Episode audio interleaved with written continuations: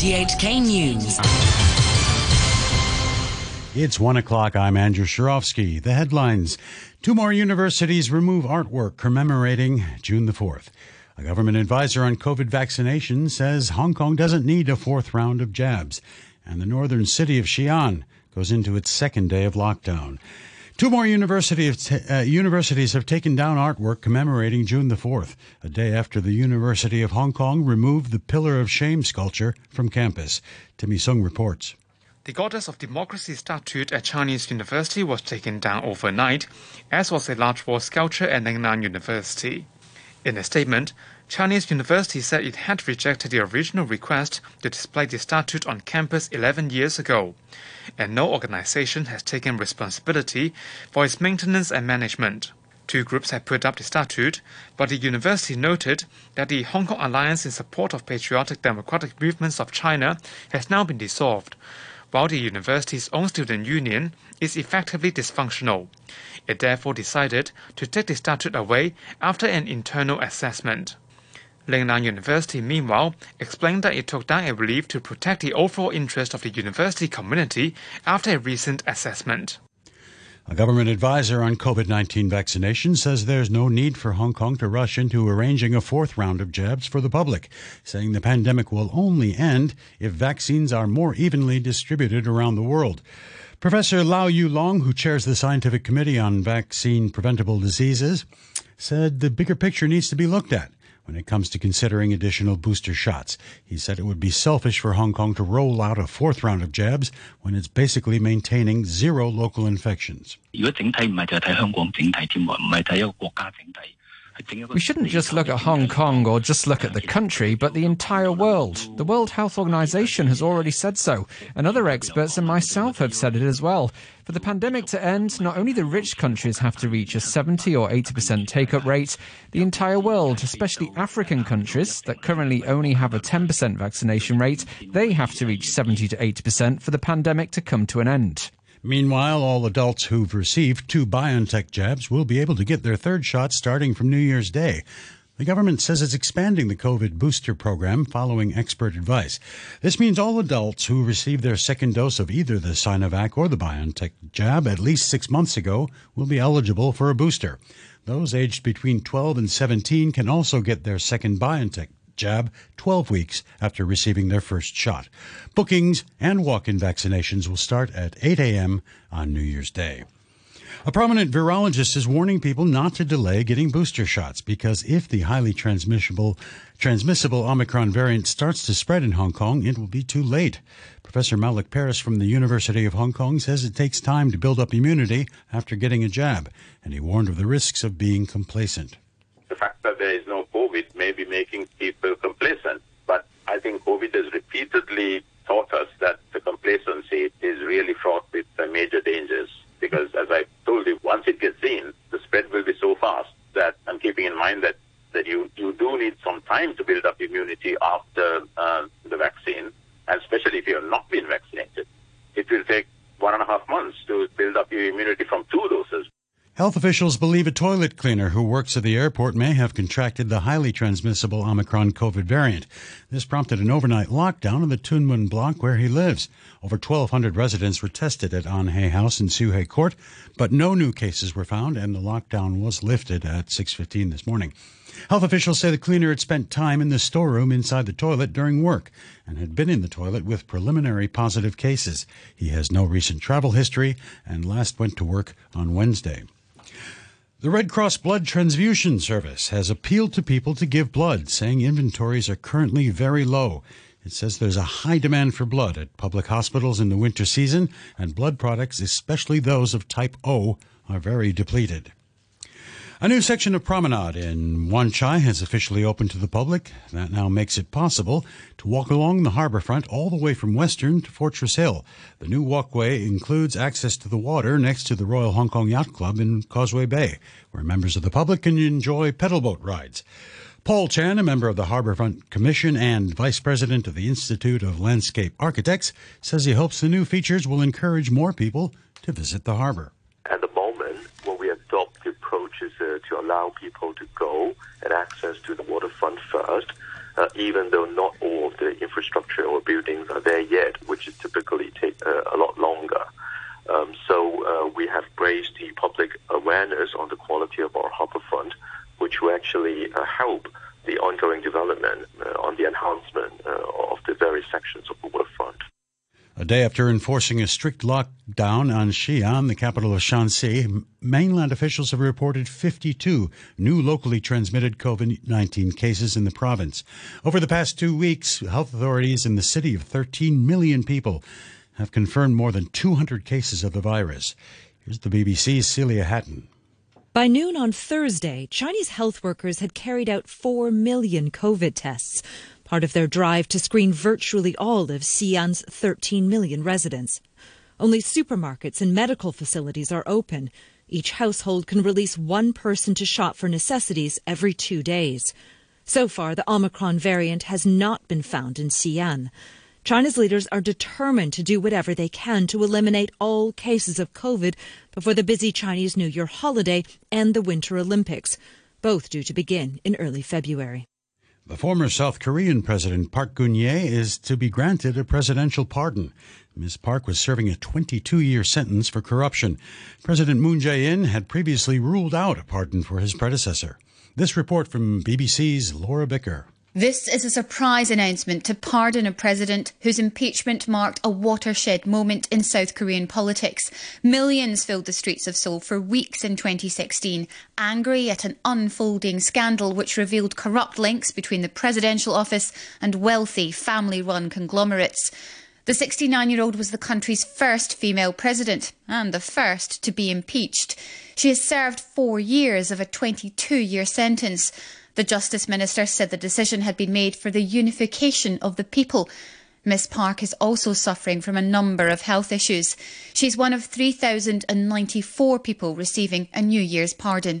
A jury in the American state of Minnesota has found a white former police officer guilty of manslaughter for shooting dead an unarmed black motorist. During the trial, Kim Potter said she had mistaken her handgun for a taser when she killed Dante Wright during a traffic stop in April. Body cam video shows her shouting "taser" before shooting him in the chest with a 9mm Glock pistol.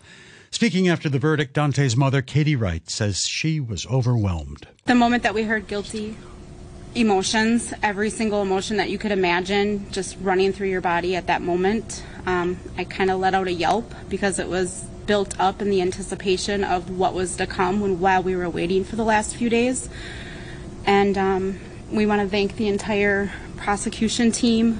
We want to thank everybody who's been out there that has supported us in this long fight for accountability.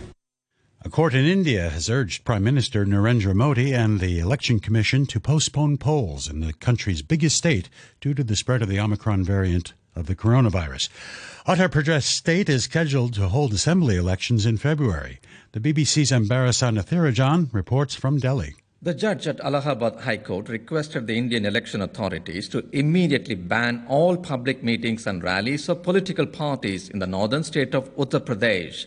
In a plea to Prime Minister Narendra Modi, the judge remarked, "If there is life, there is hope."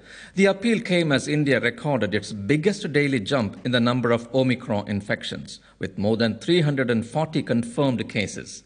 Mr. Modi addressed a large public gathering in the holy town of Varanasi on Thursday, hours before he chaired a meeting to discuss to contain the pandemic. Videos showed thousands of Mr. Modi's supporters cheering his speech, most of them without masks. Historians of Britain's royal family have revealed that one 18th century monarch, George III, may have held a personal view on slavery, seemingly at odds with his public opposition to abolition. The BBC's Matt Graveling has the story. During his 59-year reign, there were calls to abolish the slave trade, something which George opposed. However, an essay included in the Georgian Papers programme by King's College London and the Royal Collection Trust suggests that at one point, King George may have had different views on slavery. In the manuscript entitled Of Laws Relative to Government in General, composed before he became king, George wrote that slavery was equally repugnant to the civil law as to the law of nature. However, despite his opposition to the abolitionist cause during his reign, he did sign the law finally banning the slave trade in 1807. To finance news, the Hang Seng Index has ended the day at 23,223. That's 30 points up on the previous close, turnover standing at $51 billion. In currency, the U.S. dollar is trading at 114.28 to the yen, and the euro is standing at $1.13. The pound is worth 10 Hong Kong dollars and 45 cents. To sport, we start with football, where the English Premier League has postponed Liverpool's game against Leeds United and the match between Wolves and Watford because of the coronavirus. Both games were scheduled for Boxing Day in the UK, but have been called off after requests from Leeds and Watford. A total of 12 top-flight games have been called off due to the increase in COVID-19 cases. Club managers met with the Premier League on Thursday to discuss issues around the pandemic and the fixture schedule. More from BBC's Simon Stone.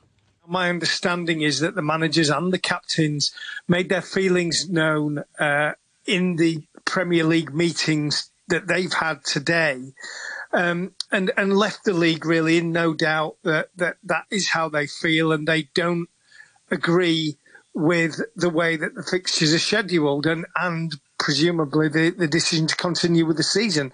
The problem is, it's actually their club owners who are making these decisions rather than the league itself. It was a meeting of the club owners on Monday that decided to carry on with the season. So the complaints have been aired now in private and in public.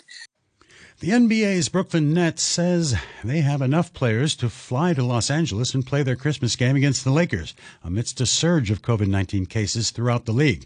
James Harden has cleared the league's health and safety protocols and is expected to play. But his teammate Kevin Durant, the league's leading scorer, is still in the protocols. The Nets have had their last three games called off because of the coronavirus. The top two teams in the NBA will also be meeting on Christmas Day in the U.S. when the Phoenix Suns host the Golden State Warriors. The Suns top the league with 25 wins from their first 30 games. The Warriors will have to wait a bit longer for the return of Klay Thompson. The five-time All-Star needs more time to recover from the injury that's kept him out since the 2019 NBA Finals. More from RTHK's Ray Jovanovic. It's quite clear that he's planning now a return to the Golden State Warriors lineup sometime after Christmas, and he's hoping to get in playing shape by playing, limited minutes early on. So that should be a big positive plus for the Warriors and for fans across the league. But certainly disappointment that Klay is not going to make his return on Christmas Day. But nonetheless, that's going to be a great game between Phoenix and Golden State. Both teams 25 victories so far this season. The governing body for World Athletics has ordered the soles of all competitors' shoes to be of uniform thickness. From November 2024, all footwear for track and field events must have a maximum stack height of 20 millimeters. Here's the BBC's Alex Capstick. Over the past few years, advances in running shoe technology have become a major issue, especially in long-distance events. World records have been shattered, and the sport's governing body's been trying to find a balance between innovation and athletes getting an unfair advantage. Competitors, coaches, biomechanics and shoe companies were consulted. It's resulted in a change from the existing rules, which allow sole thickness to range from 20 to 40 millimetres, depending on the discipline, to a limit of 20 millimetres across the board. To the weather, forecasters say people here should wrap up warm as an intense winter monsoon will reach Hong Kong over the Christmas holiday, with the mercury expected to dip to 9 degrees or below on Monday. Chung Ping is Senior Scientific Officer. An intense winter monsoon will arrive Guangdong tomorrow on Christmas Day. Under the influence of the associated cold surge, the weather in Hong Kong is expected to become appreciably cold on Sunday, Monday and Tuesday. It will also be windy. Urban temperatures on Monday are expected to drop to around 9 degrees or below. Apart from the cold weather, there will be 1 or 2 rain patches tomorrow night, and it will be cloudy with rain on Sunday and on Monday. It will also be windy. Rain and wind will give you a much stronger feeling of cold. The temperature right now is standing at 21 degrees Celsius with relative humidity of 77%. And to end the news, the top stories once again. 2 more universities remove artwork commemorating June the 4th. A government advisor on COVID vaccination says Hong Kong doesn't need a 4th round of jabs. And the northern city of Xi'an goes into its 2nd day of lockdown. And from us in the newsroom, a very Merry Christmas to all of you. And that's the news from RTHK.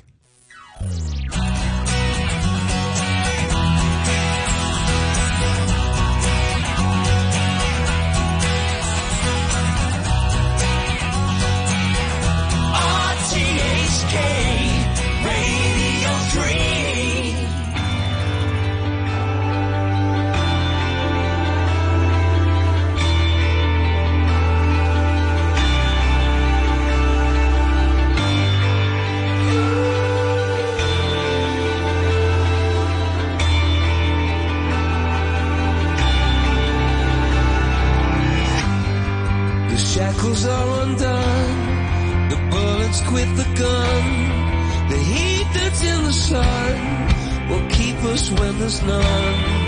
The rule has been disproved, the stone it has been moved, the grave is now a groove, all debts are removed. Ooh. Oh, can't you see?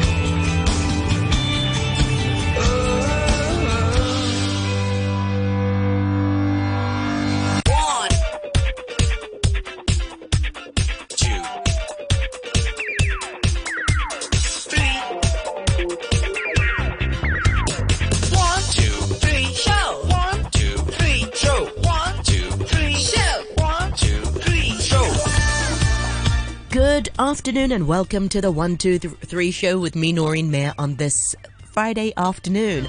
Slightly tongue-tied, just one more day before Christmas, as Radio 3 is very busy preparing for some wonderful Christmas programs for you.